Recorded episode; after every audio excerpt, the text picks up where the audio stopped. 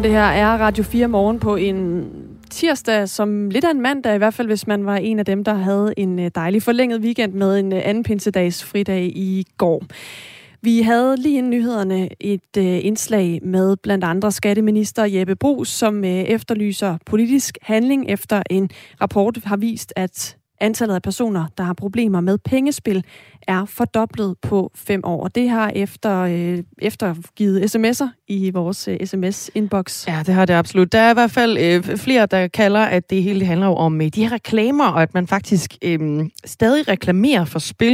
Der er en, der skriver her, mig ube- det er mig ubegribeligt, at man stadig reklamerer for spil. Og så er der de irriterende fraser som spil med omtanke. Latterligt, det er lovligt. Skatteministeren har blandt andet sagt til vores fodboldprogram 4 på foden, at man skal øh, se på spilbranchens markedsføring, altså kigge den efter i sømne. Jeg har hverken spillet eller spiller eller søger på nogle ord, som ligner gamblingspil. Trods det, så bliver både jeg og mine børn bombarderet med reklamer fra Mr. Green eller Bet365 osv. De burde forbyde de reklamer, skriver Ragnar Olsen herind. Og øh, så er der også Kenneth Fischer. Han mener bare, at man burde tage ansvar for sit eget liv. SMS'er skal sendes til 1424. Og det her er Radio 4 Morgen med Dagmar Eben Østergaard og Anne Philipsen. Tak for alle jeres inputs. Alt for få danskere melder om vold mod børn under 18 år, selvom man faktisk har pligt til det. Det viser en ny undersøgelse, som Børns Vilkår og Trykfonden offentliggør på torsdag, og som politikken har fået indblik i. Situationen er nemlig den, at omkring hver syvende dansker har haft kendskab til et barn, der er blevet udsat for psykisk eller fysisk vold af en omsorgsperson. Men selvom der altså er underretningspligt, når der er kendskab til vold mod børn, så melder 6 ud af 10 af os ikke volden til kommunen. Rasmus Keldahl er direktør i Børns Vilkår og med os her til morgen. Godmorgen. Ja, godmorgen. Hvad tænker du om de her tal? Jamen, jeg, øh, jeg, jeg blev ked af det, da jeg så øh, undersøgelsen. Øh, øh, det her, det burde gå øh, den anden vej. Øh, vi, har, vi har jo en, en lovgivning, blandt andet og mange gode initiativer, som egentlig er til for at sikre, at, øh, at der er nogle gode rammer, øh, som beskytter øh, vores børn. Men de her tal, de peger faktisk på, at, øh, at det sikkerhedsnet, øh, som der skal være øh, omkring børn, der kan være øh, udsatte, øh, det er ved at blive ringere. Hvordan vil du forklare de her manglende underretninger, som man ser i undersøgelsen? Ja, altså øh, det må jo blive lidt et gæt, men øh, der tales jo ikke meget om underretningspligten som noget øh, almindelige mennesker øh, også øh, har øh, pligt til at gøre brug af. Øh, så jeg tror faktisk, der ligger en del forsømmelighed øh, fra myndighedernes side, øh, blandt andet, men øh, måske også af andre, som har mulighed for at i tale sætte øh, den her helt grundlæggende indgang til vores øh, sociale system og til, at børn får hjælp. Og hvem er det, der mangler at, at gøre opmærksom på den her underretningspligt? Jamen altså først og fremmest er det jo øh, myndighederne, øh, her, herunder også selvfølgelig politikere og folketing, som, som har en, øh, en pligt til at fortælle om den lovgivning, og som, som jo også på andre punkter øh, øh bryster sig af at, øh, at, at ville gøre noget for, for, for udsatte børn.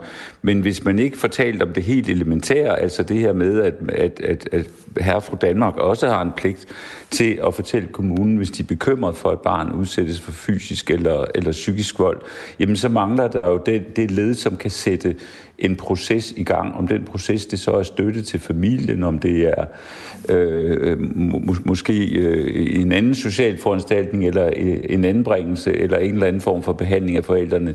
Øh, der kan jo være mange muligheder der, men, men, men hvis der er ingen, der ved, at det her barn bliver udsat, jamen, så bliver hjælpen aldrig nogensinde sat i gang. Øh, så, så, så det må vi simpelthen øh, gøre noget ved.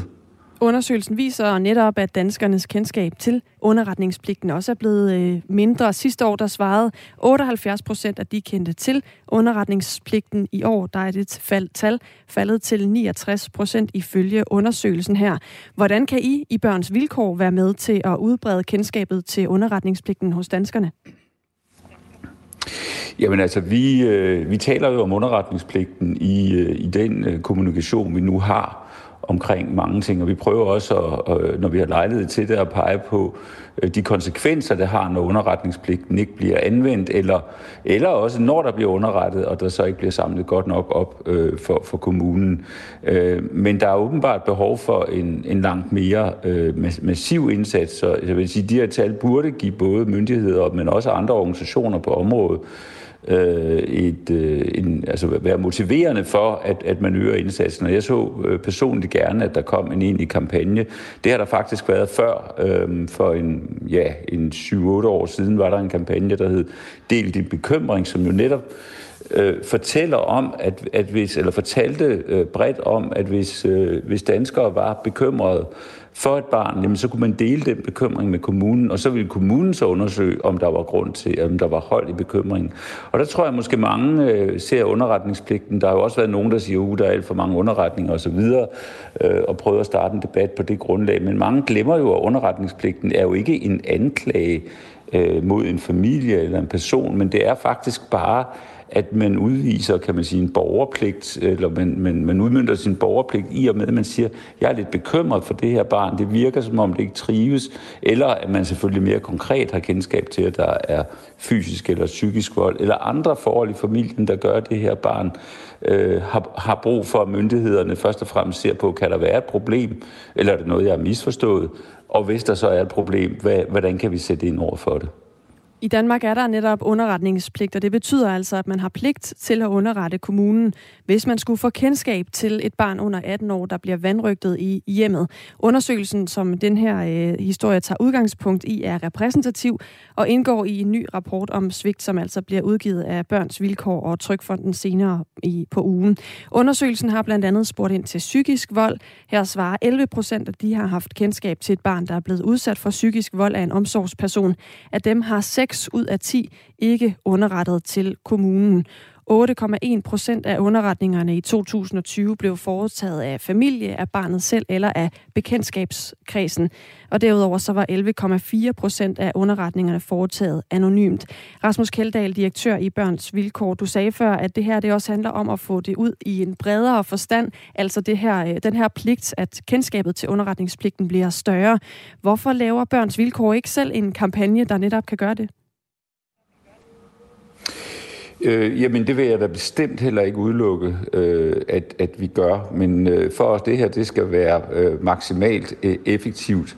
Øh, jamen så, øh, så er det altså også vigtigt, at myndighederne går forrest, øh, også sikrer, at der er øh, midler øh, til det. Vi bruger jo, øh, kan vi sige, meget stor del af vores midler på at drive øh, børnetelefonen, og vi sender faktisk en del underretninger, øh, hvis, hvis børn vælger at opgive deres øh, anonymitet, øh, og, og når, når vi vurderer, at et barns øh, trivsel er, er truet.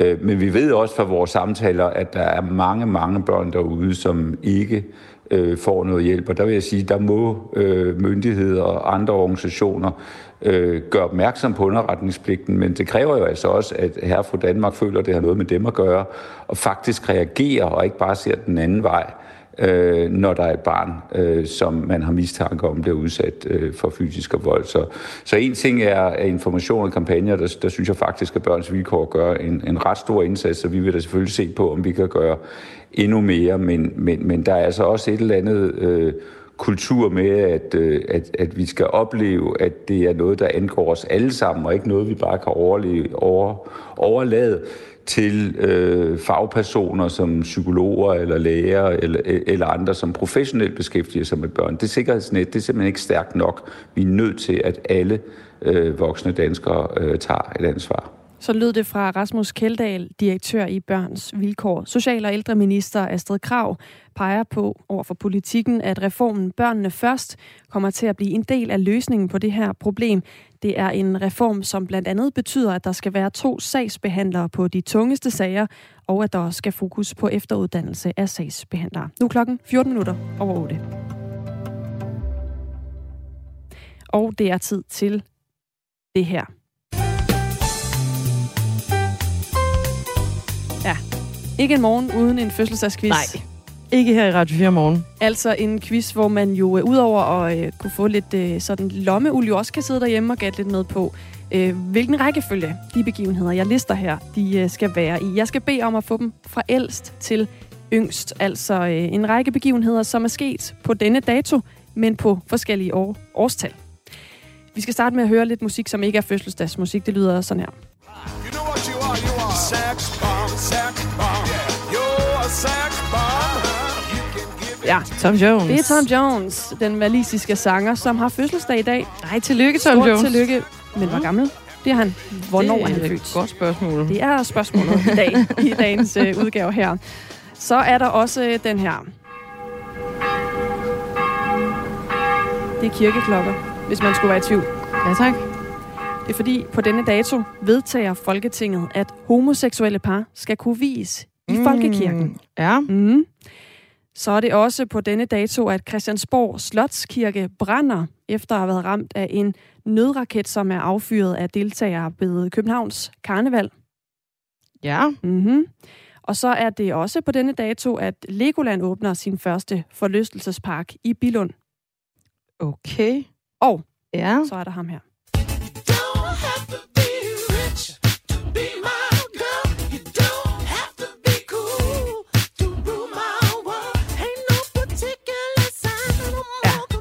Det er svært at fade ned, ikke? Man har Jo. lyst til bare at stå og, og sådan tirsdags rocke lidt med her. Det er Prince, øh, den desværre afdøde amerikanske sanger og musiker, som også ville have haft fødselsdag i dag. Fem Okay. begivenheder. Men hvornår? Fra Hvad ældst til ja. yngst. Hvad var det nu en anledning, Christiansborg brændte i? Den skal jeg lige på igen. Det var i anledning af øh, en nødraket, som blev affyret af deltagere i Københavns Karneval. Okay. Godt. Jeg tror måske, at jeg har lyst... Åh, oh, det er faktisk lidt svært, det her. Men jeg tror, jeg tror at øh, Tom Jones er ældst. Det er Nej. øh, rigtigt. Ja. Jeg skal da lige øh, kigge på mine papirer her.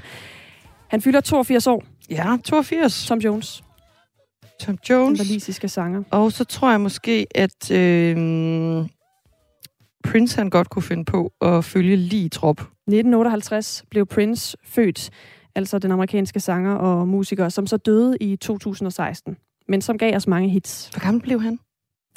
Eller hvor gammel ville han være blevet? 1958 til 2016, så skal der lige hovedregning.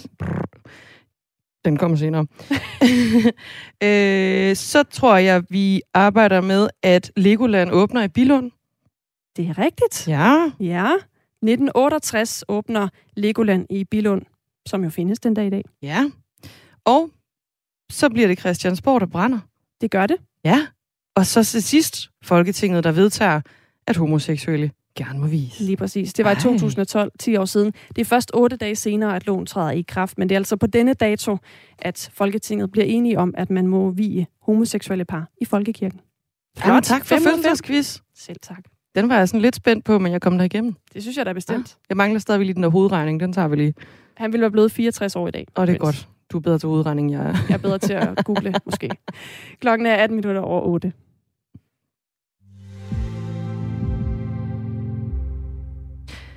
Den britiske premierminister og den konservative partiformand Boris Johnson, han vandt i aftes en mistillidsafstemning i sit eget parti. Det lød sådan her. I can report as returning officer uh, that 359 ballots were cast, no spoiled ballots, that the vote in favour uh, of having confidence in Boris Johnson as leader was 211 votes. And the vote Ja, det bliver altså meldt her, at 148. uh, Boris Johnson han overlevede afstemningen med 211 stemmer, for at han får lov at blive på posten som uh, partiformand og premierminister. Og der var 148, der stemte imod. Afstemningen var udløst af øh, den der såkaldte Partygate-skandale, hvor de fleste nok efterhånden har hørt, at man har holdt fester, som var brud på coronaretningslinjerne i Storbritannien. Det var fester, man holdt i de britiske regeringskontorer. Og i dag, oven på den her afstemning, der får øh, den britiske premierminister Boris Johnson altså øh, stadig hårde ord med på vejen, selvom han jo også har undskyldt gang på gang, men nu altså får lov til at blive siddende. Han får øh, hårde ord med på vejen, fortæller Frederik Barsø, som er journalist i Storbritannien der bliver brugt ord som katastrofe, og festen er forbi Boris, og, og at han stiger ind, ind i det ukendte, og han klamrer sig til en sejr efter ydmygelse. Og, så det er meget det her med, at selvom det var en sejr, så er det en kæmpe ydmygelse, og det er, det er meget, meget pinligt for Boris Johnson at have så stor en del af sit eget parti, som, som ikke tror på ham, og som ikke vil have ham som, som, som leder mere. Ja, og Boris Johnsons fremtid er altså langt fra sikret, trods han vandt mistillidsafstemningen. I går, det vurderer du, Ole Helmersen. Godmorgen. Godmorgen. Lektor ved CBS med speciale i britisk politik. De udfordringer, Boris Johnson han står over for nu, efter han sådan set har vundet afstemningen, hvad er det for nogen? Jamen, det er jo blandt andet det, som han selv sagde i sin tale, eller sin korte tale efter afstemningen i går, der var han ude at sige noget om, at nu, nu, skulle, de, nu skulle man kigge fremad, og nu, vil, nu skulle man forene partiet, som han sagde. Og det kommer ikke til at ske. Han kan ikke forene det her parti. Det er splittet øh, dybt, dybt ned igennem, øh, nærmest midt igennem. Øh, det resultat i går, som han selvfølgelig udmeld, ud, øh, udtaler sig om som en sejr, og selvfølgelig også formelt er en sejr, fordi han vandt afstemningen, og dermed kan fortsætte. Det er samtidig et stort nederlag til ham, fordi så mange som 148 stemte imod, og de holder ikke op med at være øh, og ønske, at han skal øh, stoppe som præmi- premierminister inden næste valg. Så, så der er åben krig i det konservative parti, og den vil fortsætte lige til han går af. Øh, det er der formentlig ikke nogen tvivl om. Ja, og, og, og, og, og hvilke fremtidsudsigter har han som, som formand? Altså, hvordan, hvordan skal han komme videre efter mistillidsafstemningen i går, når der nu engang er så Jamen, stor spillelse? Ja. Jamen altså, den eneste mulighed, han i virkeligheden har, det er jo at, at for, for, det første, øh, for det første at undgå, at der kommer mere, eller håbe på, at der kommer mere snavs frem omkring øh, øh, fester i par, altså Partygate, altså fester i Downing Street. Det har, som han også sagde i går, det har, det har trukket, det har, det har stået på alt for længe, og der har været alt for meget mediefokus på det, som han siger. Men der er jo en grund til, at der har været så meget mediefokus på det. Det er hans eget ansvar, at han ikke har fået stoppet de ting for længst. Og der kommer stadigvæk øh, en, en undersøgelse i løbet af et par uger, der, der undersøger, eller en, der konkluderer, om han i virkeligheden har løjet for parlamentet i forbindelse med en af de her sager. Og hvis den konkluderer, at han har løjet for parlamentet, så er han simpelthen færdig. Derudover så kommer der et par meget vigtige suppleringsvalg i løbet af de næste øh, to-tre uger, øh, hvor de konservative står til at tabe. Hvis de taber de suppleringsvalg, så vil det være yder, yderligere en søm i hans kiste, om man så må sige. Så han får det umådeligt svært i de kommende uger, de kommende måneder, og øh, jeg tror, jeg, altså jeg vil våge den påstand, at Boris Johnson han er ikke længere britisk premierminister, når der skal være valg i Storbritannien næste gang. Han er ude inden. Han kan simpelthen ikke øh, holde fast i den her post. Ja, hvornår er der valg i Øh, Storbritannien næste gang? Det, hans, ja, der, det, skal der, der, der, det skal være i 2024, efter, altså efteråret 2024 er det seneste øh, mulighed for, at det skal være. Det kan også komme tidligere. Han, som premierminister har han jo ret til at udskrive det, når han vil, men det vil han næppe gøre sådan lige nu, hvor, hvor det, altså, han, på den ene side kunne, kunne han måske godt føle sig fristet til det for at aflede opmærksomheden for alt muligt andet. På den anden side vil det jo være en kæmpe risiko for ham at gøre det sådan inden for den nærmeste fremtid, fordi den her Partygate-skandale, den skygger for alt. Men derudover så har han også det problem, at, øh, og, det, og hans parti har det store problem, at øh, det, det, det, det sådan politiske projekt efterhånden nærmest er blevet til kun at holde Boris Johnson ved magten i Downing Street. Der er ikke, bliver ikke lavet noget af seriøs politik. Øh, de valgløfter, som Boris Johnson gik til valg på i december 2019, og som han vandt en stor sejr på, har han ikke opfyldt. Øh, der er stadigvæk nogle ganske overordentligt store problemer med at få Brexit til at fungere. Nordjyllands øh, er en del af problemet stadigvæk. Og det han også lovede, i sin, øh, da, han, da han vandt det valg om, at han brugte udtrykket på engelsk, to level up, altså at udligne de økonomiske forskelle, at gøre noget for, at store, de store dele af det britiske samfund, som, øh, som ikke har det særlig godt økonomisk, at der, der skulle ske- en hel masse simpelthen reformer, store reformer af, af den britiske, det britiske samfund, økonomi osv. Der er ikke sket noget, og han, det kan han ikke, simpelthen ikke nå at levere på, på de, øh, den, den tid, der er frem til næste valg. Så han, han, han selv og også hans parti er i store, store problemer. De her omstridte fester, som øh, har ledt frem til mistillidsafstemningen, der landede i aftes dansk tid kl. 22, øh, de fandt sted jo, mens resten af landet var lukket ned. På det tidspunkt, der var det ikke tilladt at samles flere end to personer. Politiet de har så i den forbindelse med de her forskellige fester også udstedt en række bøder. Over 120 bøder er det blevet til. Og det er også kommet frem, at premierministeren selv har, har fået en bøde for en øh, fødselsdagsfest, der blev holdt tilbage i juni 2020. Og det har fået øh, ganske mange konservative politikere til at stille spørgsmålstegn ved, ved Boris Johnsons evner til at lede Storbritannien nu kommer der så øh, to suppleringsvalg, siger du her, som kan blive øh, øh, øh, ganske afgørende for, for Boris Johnson og hans fremtid som, øh, som formand for partiet. Og så kommer der også den her ekstra rapport øh, om den her Partygate-skandale. Kan det betyde, at hvis den viser, at der har været endnu flere problemer, kan det så betyde, at der kommer jamen, endnu en afstemning om, hans, øh, om tilliden til ham, eller, eller hvordan ser det ud? Så umiddelbart, så, øh, så kan der ikke komme en ny tillidsafstemning eller mistillidsafstemning om ham. Altså de konservative partiregler, de siger, at når der har været sådan en afstemning, så kan man ikke lave en ny af, af samme type inden for, inden for det næste år. Men jeg, jeg, vil, jeg vil næsten væde på, at hvis det viser sig, at der kommer yderligere belastende ting frem om ham, så øh, skal de nok finde en måde at få ham øh, enten sat til afstemning igen, finde nogle, altså ændre reglerne, eller gøre et eller andet, eller på en anden måde presse ham så langt, så han måske trækker sig selv. Jeg tror, det bliver svært. Altså, han er ikke den type politiker, der trækker sig frivilligt. Der skal, der skal rigtig, rigtig meget til. Men altså, hvis, hvis det, hvis, især hvis den der øh, næste eller sidste, eller nu, hvad det nu bliver, rapport om hans adfærd i forbindelse med det her partygame, hvis den viser, at han rent faktisk har løjet for parlamentet, så, så, så falder resten af støtten til ham i partiet. Det, det tror jeg, så vil mange af dem, der har stemt på ham i går, så vil de også Altså, de kompromitterer jo også sig selv, hvis de bliver ved med at forsvare en mand, som ikke kan finde ud af at overholde de regler, han selv øh, vedtager for befolkningen. Øh, det bliver også et problem for de parlamentsmedlemmer, der bliver ved med, hvis de bliver ved med at støtte ham.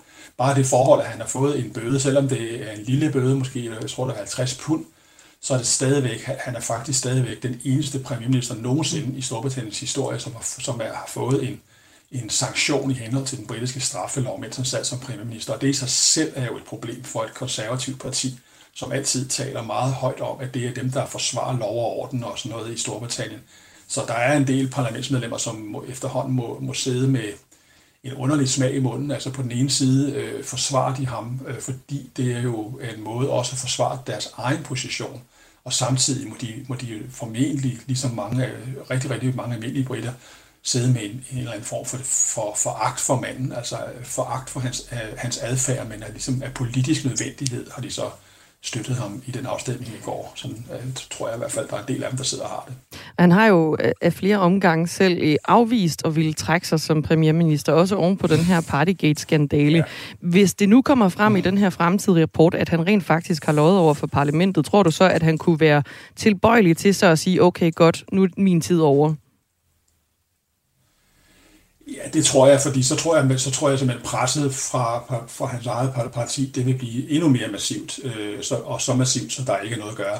Så vil han måske også blive, altså hvis ikke de kan få ham ud på anden vis, så kan, kan han jo risikere, eller så kan partiet, hvis de virkelig vil, så kan de jo begynde at, at selv at trække sig, så kan hans minister jo vælge at sige, nu, nu, nu træder jeg tilbage som minister osv., og, og så falder det jo sammen omkring, omkring ørerne på ham, ikke? Så, Altså, så den, den bliver ret afgørende. Altså, hvis han har løjet over for parlamentet, altså, det vil sige, brugt det, man, det, det, man i Danmark ville sige svare, svare til at bryde ministeransvarlighedsloven, så er man jo som regel færdig som minister, ikke? og det vil han givetvis også være i den situation, selvom han jo altså er en meget speciel politiker og speciel personlighed, og, og han har overlevet meget mere end de fleste politikere formentlig ville kunne, men, men der må også være en grænse for Boris Johnson.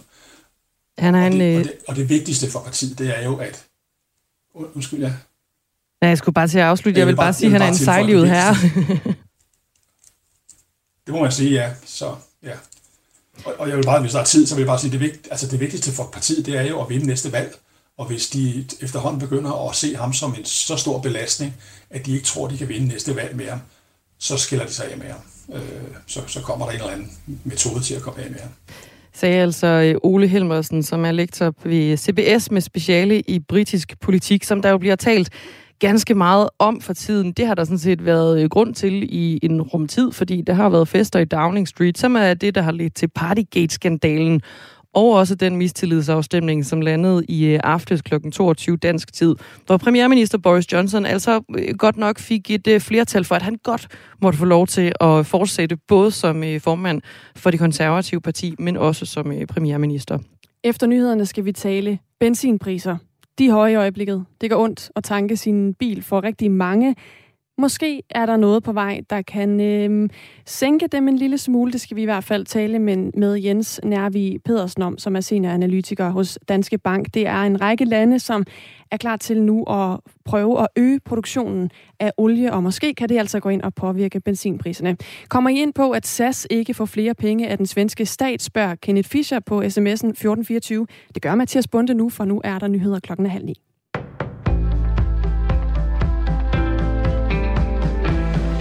Den svenske stat vil ikke skyde flere penge i luftfartsselskabet SAS. I stedet er den klar til at acceptere, at den svenske stats ejerandel i SAS derfor vil skrumpe. Det oplyser den svenske erhvervsminister Karl Peter Thorvaldsson på et pressemøde. SAS må søge kapital på anden vis, siger ministeren ifølge det svenske nyhedsbyrå TT. SAS, der er pladet af milliardgæld, har fremlagt et bud på en redningsplan. Et element i den plan er, at der skal skydes milliarder ind i selskabet. Et andet element i redningsplanen er, at SAS vil overtale kreditorer til at modtage aktier i bytte for at slette deres gæld. Det vil den svenske stat gerne deltage i, oplyser Karl Peter Thorvaldsson. Den svenske stat ejer lige nu omkring 22 procent af SAS, og det er det samme som den danske stat ejer. På pressemødet der har Karl Peter Thorvaldsen begrundet den svenske beslutning med, at den svenske stat allerede fire gange i dette årtusind har måttet komme til lommerne. I alt er der blevet skudt 8,2 milliarder svenske kroner ved fire lejligheder. Og vi bliver i nabolandet, for den svenske regering ser ud til at overleve dagens mistillidsafstemning. For før afstemningen, der fortæller den svenske løsgænger Amini Kakabave, at hun ikke agter at stemme. Det har hun oplyst til mediet SVT. Og så bliver regeringen altså reddet, det fortæller nordisk korrespondent Jesper Sølk. I den svenske rigsdag er det sådan, at oppositionen og regeringen med sine støttepartier kan levere 174 stemmer hver, og så bliver Amine Kakabave sådan afgørende stemme nummer 175. Men når hun lægger sin stemme ned, det er det, hun har sagt, hun, hun kommer til at gøre, så bliver det uafgjort, og det vil sige, at der er ikke et flertal imod justitsministeren. Han kan blive siddende, og dermed går regeringen ikke, ikke af. Så en form for lettelse over, at der ikke skal ske det her kaos i, i Sverige, det tror jeg godt, man kan sådan øh, konstatere.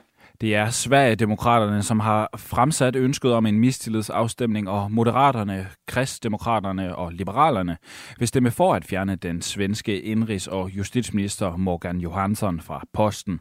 Partierne de mener, at ministeren har lovet, og at han har svigtet på kriminalområdet.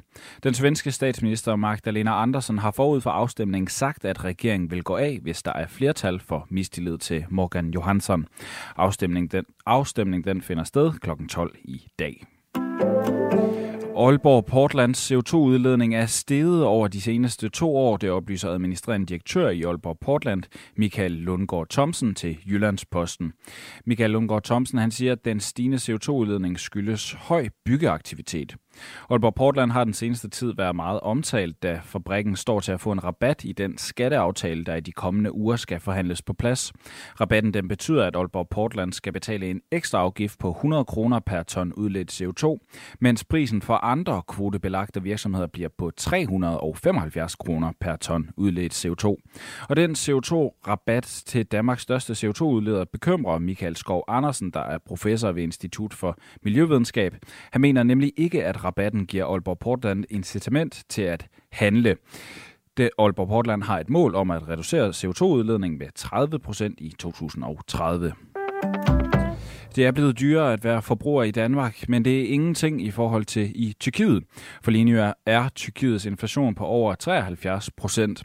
Og for at bekæmpe inflation er normal økonomisk teori, at man hæver renten. Men det afviser den tyrkiske præsident Recep Tayyip Erdogan at gøre. Denne regering vil ikke hæve renten. Tværtimod, den vil sænke renten, det siger han i en tv-tale efter et regeringsmøde. Og så nåede vi til en vejrudsigt, som i dag byder på masser af grå, gråt vejr, og der kommer også regn ind imellem. Temperaturen i dag når op mellem 13 og 18 grader, og så kommer der en let til frisk vind fra sydlig retning.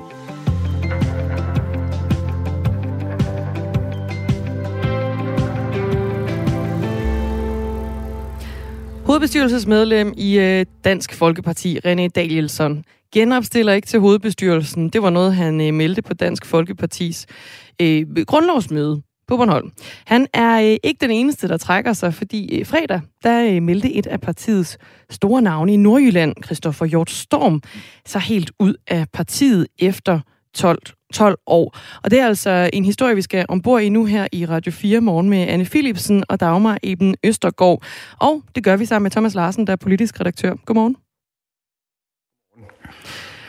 De øh, interne stridigheder i øh, Dansk Folkeparti, de er altså stadigvæk i gang. De fortsætter. Vil du ikke lige sætte et på på allerførst? Hvad er det for en tilstand, Dansk Folkeparti er i den her tirsdag?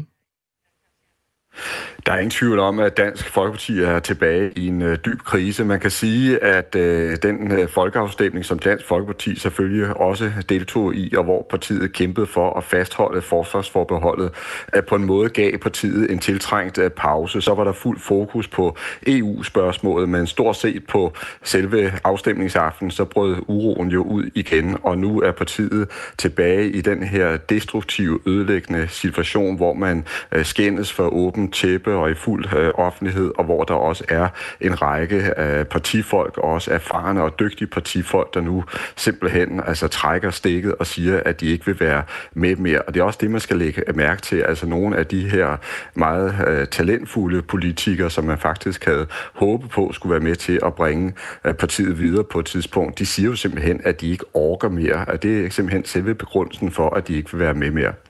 Ja, hvis man kigger hen over sådan det seneste halve år, Thomas Larsen, så har der vel nærmest ikke været en stille stund i partiet. Nej, kun lige vil jeg sige, øh, under, under folkeafstemningen, det har været øh, en, en sag, der, der gjorde, at partiet i hvert fald øh, i, i, i en periode øh, koncentrerede sig om, om, om den. Men altså, sagen er, at øh, der er så mange grundlæggende problemer i, i, i partiet, som man slet ikke har fået øh, løst, og derfor er man på en måde tilbage ved udgangspunktet, altså slået tilbage igen, som man vil sige, i, i Ludo. Efter sin grundlovstale i, øh, i søndags, der fortalte Messersmith, at han gerne vil give flere tunge ordførerskaber til Christian Thulesen Dahl, altså den tidligere formand. Det var noget, han sagde til, til TV2. Men Messersmith har jo tidligere været øh, mindre velkomne over for øh, Thulesen Dahl, der jo faktisk, lige apropos det her øh, EU-folkeafstemningsvalg, vi havde, ikke deltog i partiarrangementet efter afstemningen i, øh, i onsdags, og det fik Messersmith til at kalde fraværet for vildt mærkeligt. Men nu rækker han altså ud til øh, Thulesen Dahl igen og siger, at han gerne vil give ham nogle af de sådan tungere ordførerskaber. Hvad skal man ligge i det? Det er et rigtig, rigtig godt spørgsmål, for det er jo klart, altså tager man Morten Messersmith på ordet, så ligner det virkelig en, en, en udstrakt øh, håndsrækning og også et forsøg på at skabe en fred med Christian Thulesen Dahl og få ham øh, inddraget i partiet i, igen. Og så kunne det jo altså virkelig se ud som om, at nu prøver de virkelig at finde sammen og, og arbejde sammen for partiets øh, skyld. Problemet er bare, at det er ikke sikkert, at man helt kan tro på den meget rosenrøde øh, udlægning, fordi sagen er, at de to de har været på koalitions kurs i meget, meget lang tid, og Christian Tusinddal, han føler, at Morten Messersmith gik bag ryggen på ham, altså dengang han sad som leder af, af, af DF, øh, og han føler også, at han efterfølgende, efter han mistede formandsposten, er blevet holdt ud i straks øh, arm. Og derfor så kunne man også tolke Morten Messersmiths skridt her som noget, der skal se pænt ud i offentligheden, men som måske ikke er ment særlig dybt, når det kommer til stykket. Så, så er han egentlig ikke rigtig interesseret i at beholde Christian Thulesen Dahl i partiet, eller hvordan ser det ud, Thomas Larsen? Ja, svaret er i hvert fald, at hvis man lytter rigtig godt efter på vandrørene på Christiansborg, og også lytter til nogle af de øh, diskussioner, der er internt i, i partiet, så er det stensikkert, at der er mange, der mener, at Morten Messersmith og Pia Kjærsgaard mest af alt er interesseret i, at Christian Tusinddal snart forsvinder helt ud af partiet, sådan så de kan få fred for ham, havde han sagt. Det er der i hvert fald mange, der mener internt. Så hvad kan vi øh, reelt set komme til at forvente, der sker herfra nu i Dansk Folkeparti? Jamen, det er rigtig godt øh, spørgsmål igen, fordi der er ingen tvivl om, at de står virkelig altså et, et, et, et, på et farligt uh, punkt i, i partiets historie.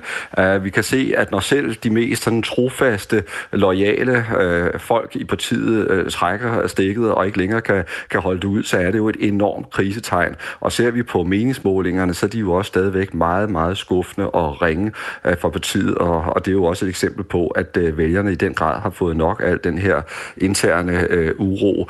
Øh, jeg tror, at der er nogle ting, der vil blive øh, afgjort i løbet af ganske kort tid, og som i virkeligheden kommer til at hænge nøje sammen med, hvad Inger Støjberg vælger at, at gøre. Fordi der går jo massive rygter, og der er spe- massive spekulationer i, at hun i løbet af ganske kort tid uh, træder frem på scenen igen og kommer til at stå i spidsen for et nyt uh, parti. Og der kan det meget vel tænkes, at Christian Tulsendal går med henover i, uh, i det her parti. Så kan man sige, så er der i hvert fald kommet et, uh, et uh, rent snit, og så er der pludselig kommet to partier, der skal kæmpe om nogle af de samme vælgere derude. Det er altså øh, Christian Thulesen Dahl, vi jo blandt andre taler om her, men det er også med Morten Messersmith, og de to kampagner har altså ligget i en åben strid, sådan cirka i hvert fald i den seneste, øh, seneste rumtid efter Messersmith, han overtog formandsposten. Den her strid, tror du nogensinde, den kommer til at stoppe mellem de to? Nej, det kan være, at den ender med, at de simpelthen ender i hver deres øh, parti og øh, kommer til at stå over for hinanden som øh, konkurrenter. Øh, det er i hvert fald noget, som øh, det er scenarie, som mange øh, tror kan blive øh, en, en virkelighed, når man taler med folk på, på Christiansborg. Og som sagt, så tror jeg, at det er noget, der bliver afgjort i løbet af kort tid, fordi hvis Inger Støjberg, hun skal nå at, at stifte et nyt parti, og hvis hun skal nå altså også at have gjort det kampklart, øh, inden der kan komme et folketingsvalg, og det kan der måske allerede i den nye sæson, der starter fra, fra efteråret, så skal hun til at skynde sig, så skal hun simpelthen til at have det etableret, og så skal Christian Tusinddal også tage den endelige afgørelse om, om han vil følge hende med ind i det nye parti. Ja, hun har i hvert fald sagt, at det bliver inden bladene falder af træerne, man hører nyt fra, øh, fra hende i forhold til, hvad der skal ske for hendes politiske fremtid. Thomas Larsen, politisk redaktør på... Og så kan jeg måske tilføje, at ja. der er mange valgtrumler, der allerede bulrer på Christiansborg nu, så derfor er der også en hel del, der tror på, at vi kan få et, øh, et valg på den anden side af sommerferien, altså op til den nye politiske sæson. Og det er selvfølgelig noget, vi øh, rykker stort ind på her på Radio 4, også sammen med dig, Thomas Larsen, politisk redaktør her på Radio 4. Vi har naturligvis også øh, ragt ud til Christian Thulesen Dahl for at høre, om han ville stille op til et interview, og vi fik følgende sms-svar tænker, at det er helt oplagt at tale med hinanden i et parti om sådanne ting, inden vi involverer andre. Dermed altså ikke noget interview med Christian Thulesen Dahl her til morgen, men det kan være, at vi får det inden for øh, den nærmeste fremtid. Klokken er 18 minutter i 9, og du lytter til Radio 4 morgen. Få morgens første nyhedsoverblik med dagens første fem her på Radio 4. Dagens tophistorie er... Alle hverdage udvælger vi de vigtigste nyheder, og du får dem i vores nyhedspodcast, dagens første fem. De seneste oplysninger tyder på... Tag nyhedsoverblikket fra Radio 4 med i ørerne, så er du opdateret på de fem historier, du har brug for at kende, når din dag begynder. Det er en sag, vi følger hele dagen. Dagens første fem er fem historier på 5 minutter. Alle hverdage kl. 6.30 i vores app. Radio 4 taler med Danmark. Nu skal vi til en historie, der er tikket ind for ganske kort tid siden her til morgen. Den svenske stat vil ikke skyde kapital i SAS. Sådan lyder det fra den svenske erhvervsminister Karl Peter Thorvaldsson. Det siger han til det svenske nyhedsbyrå TT. Ifølge ministeren er Sverige indforstået med, at landet kommer til at få en mindre ejerandel i flyselskabet. Godmorgen, Per Hansen. Godmorgen. Investeringsøkonom hos Nordnet. Hvilken situation stiller den her udmelding SAS i? Jamen, her er det, at SAS kommer ind i en situation, hvor det må bære eller briste. SAS har brug for ny kapital øh, for overhovedet at kunne hævde, at de er flyvefærdige, snarere end de er færdige med at flyve. Så det lyder måske lidt mærkeligt, men i virkeligheden så kan det, at den svenske regering giver SAS et kapitalultimatum. Det kan måske til syvende og sidst være det, som giver SAS de bedste muligheder for langsigtet at få en holdbar økonomisk model. Inden vi går videre til, hvad fremtiden så kan bringe, så skal vi måske bare lige have slået fast, altså hvorfor er det relevant, hvor mange, hvor mange penge den svenske stat skyder i SAS?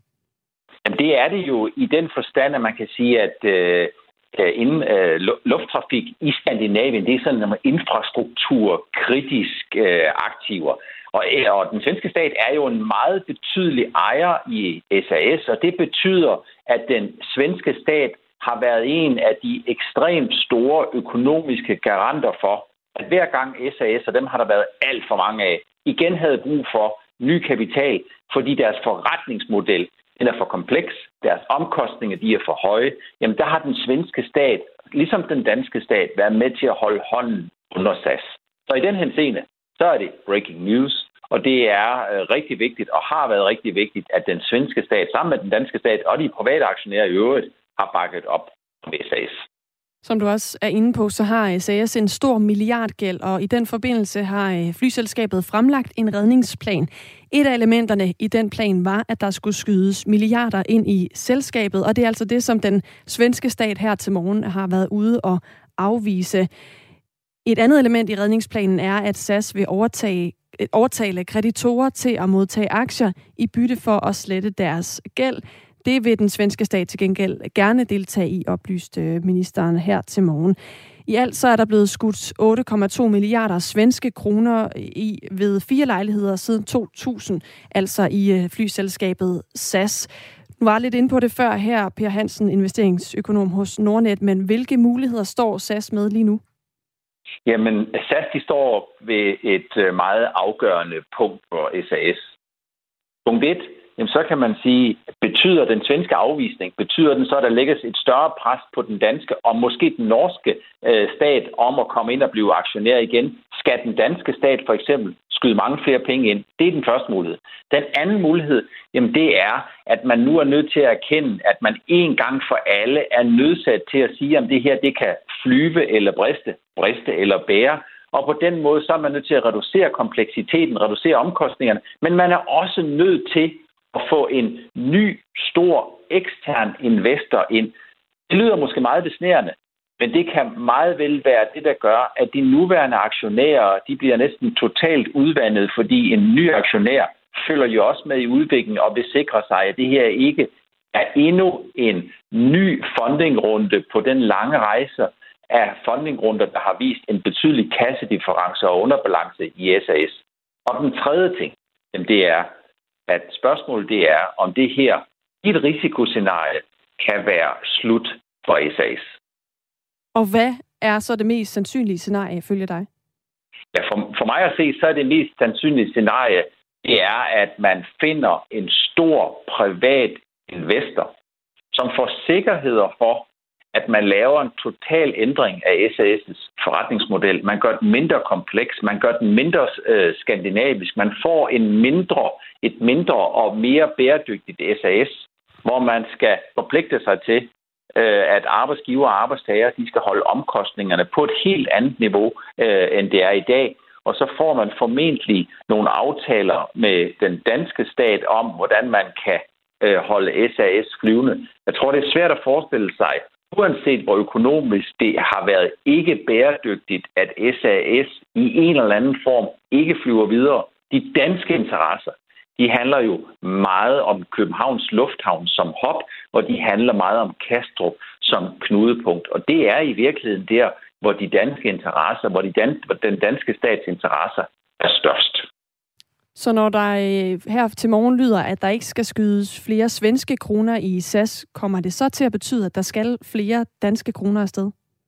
Hvis ikke der skal mange flere danske kroner, mange flere statslige danske kroner i SAS, hvor man risikerer, at den danske stats ejerandel så stiger så meget, så det bliver konkurrencemæssigt et problem nede i EU, jamen så skal der øh, en ny privat øh, investor til, som skal skyde nogle flere penge ind på en aktiekurs, som ligger milevidt under der, hvor SAS ligger i dag.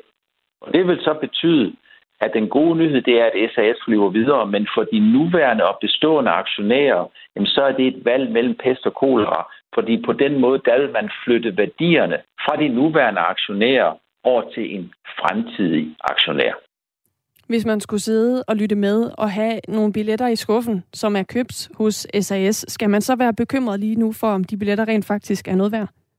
Nej, det tror jeg ikke, man skal. Jeg tror ikke, der kommer til at ske nogle væsentlige ændringer i dag eller i morgen eller de næste to til tre måneder i relation til det, der allerede er solgt. Øh, men det er rigtig, rigtig vigtigt øh, for et selskab som SAS, at man lynhurtigt får en afklaring på sin fremtid. For ganske rigtigt, som du siger, det her, det kan øh, give nogle øh, nervøse trækninger for dem, der allerede har købt nogle billetter, men ikke mindst, så kan det måske afholde de, som ikke har købt deres billetter med SAS, fra at købe billetten. Og det er helt afgørende for SAS' fremtid. For noget af det, der gør, at de økonomisk likviditetsmæssigt her og nu ikke i løbet af de næste 1-2 måneder er meget presset, ja, det er jo netop køb af sommerbilletter, forudbetaling af billetter i forbindelse med sommerferien, hvor øh, kunderne så skal flyve med SAS på et senere tidspunkt. Så det SAS, øh, de skal sørge for, det er få en løsning på plads meget, meget hurtigt, for ellers så kan det være, at de ikke kun økonomisk har en større udfordring, men de regulært set har den udfordring, at der ikke er nogen, der har købt nogle billetter. Det gode råd er givet videre her fra øh, Per Hansen, som er investeringsøkonom hos Nordnet. Jeg har taget en uh, historie med om et uh, bryllup. Ja. Det er egentlig ikke i sig selv jo super spektakulært, at nogen skal giftes. Det sker af og til, især her i sommermånederne, ikke? Præcis. Øj, hvor er der pakket med bryllupper. Nå, om ikke andet, så er der øh, her et bryllup i øh, Indien. Der er en, der mener at have fundet sin soulmate, og det er øh, sjælefrenden, som er øh, noget ekstraordinær, mm-hmm. og årsag til, at jeg lige bringer det her bryllup på banen. Fordi det er en øh, 24-årig kvinde, Kashama Bindu, som øh, har besluttet sig for, at hun på lørdag skal giftes med sig selv. Nå. En af dem. Okay.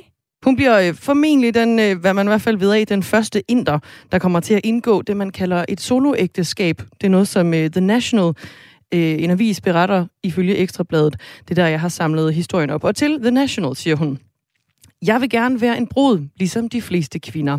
Gør mig klar, have det fineste tøj på og blive fotograferet, men jeg vil ikke være nogens hustru. Nå, Så hun gifter sig med sig selv, siger den vortende brud til avisen. Så altså et øh, bryllup helt, som øh, man kender det traditionelt set, men altså bare uden en, øh, en anden part. Ja, det, og det bliver ikke sådan et lille, øh, sådan en lille bøvsat bryllup, hvor man lige hurtigt ordner en, øh, en ceremoni. Det bliver øh, stort om tre dages fest, og brudetøj og smykker, og hun har skrevet fem ægteskabsløfter til sig selv, som så skal læses op for jamen, hende selv og de nærmeste, der nu engang bliver inviteret med til det her øh, bryllup. Og så går bryllupsrejsen bagefter til øh, Goa, også i Indien. Også alene går ud fra. Også alene. Ja, det har jeg faktisk ikke hørt noget om, men Nej. jeg gætter der på, hvis man skal på bryllupsrejse, så er det vel med sig selv. Ja. Men om ikke andet, så er øh, altså, brylluppet er jo i sig selv også usædvanligt. Så det kan det være, hun skal på en uh, usædvanlig venskabsbryllupsrejse. Uh, Nå, sologami, det er det, hun uh, indgår med sig selv jo. Sologami. Sologami. Ja. Ja. Vi har monogami, så har vi sologami. Og så, øh, det er noget, som langsomt på en eller anden mystisk måde vinder frem. Jeg har også hørt om de her historier før. Øh, der er nemlig tidligere en, som også blev gift med sig selv. Det var en øh, brasiliansk model, som øh, blev gift med sig selv. Ægteskabet, det varede i 90 dage. Nej. Hvad så? så? Jamen, så blev hun skilt. Fra sig selv? Ja, hun blev skilt fra sig selv.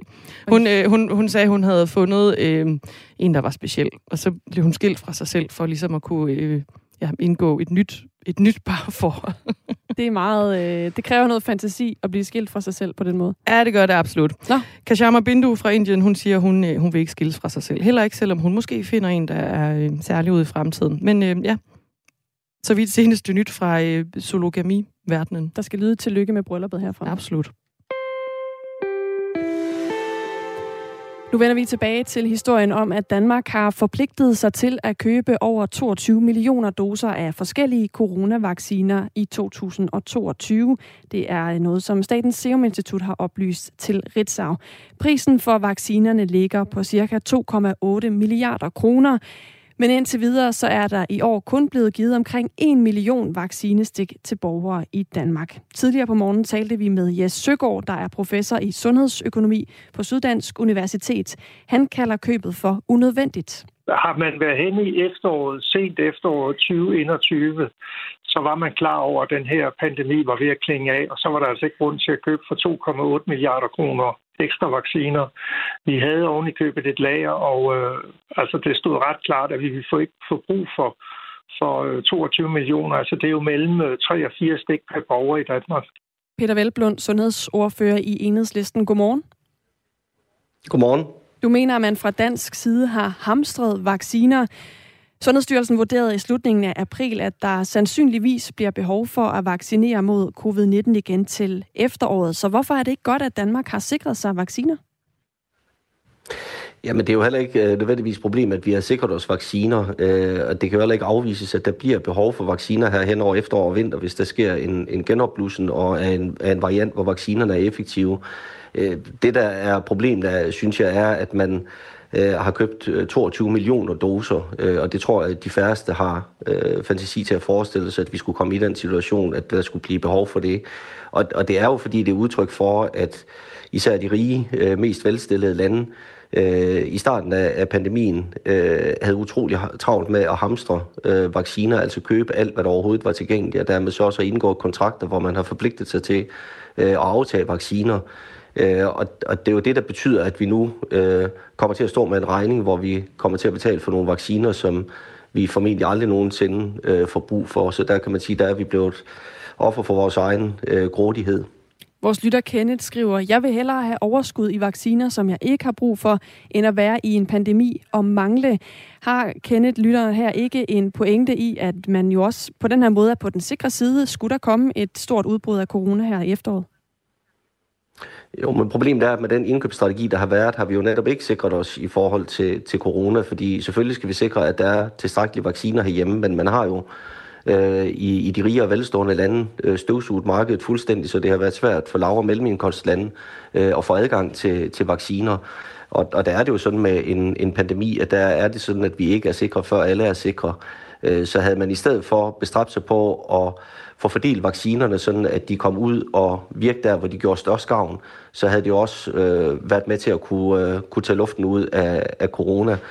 Og, og så tror jeg bare, at vi må konstatere, at selvom vi skulle stå i en situation, hvor vi får behov for, for vacciner her til efteråret og vinteren, og det vil jeg på ingen måde afvise, at, at vi kommer til, øh, så er 22 millioner vacciner øh, nok øh, i, den, øh, i den høje ende i forhold til, hvad, hvad vi måtte få behov for. Og derfor havde jeg hellere set, at man havde engageret sig langt mere i, i et internationalt arbejde for at sikre, at vi fik en, en reel fordeling af vaccinerne, så vi kunne få vacciner herhjemme, men at vi heller ikke kom til at stå i en situation, hvor vi jo også stod og, og destruerede vacciner, fordi øh, at, at lige nu er, er coronavirus til mig i dag, så, så er der heller ikke efterspørgsel efter den andre steder.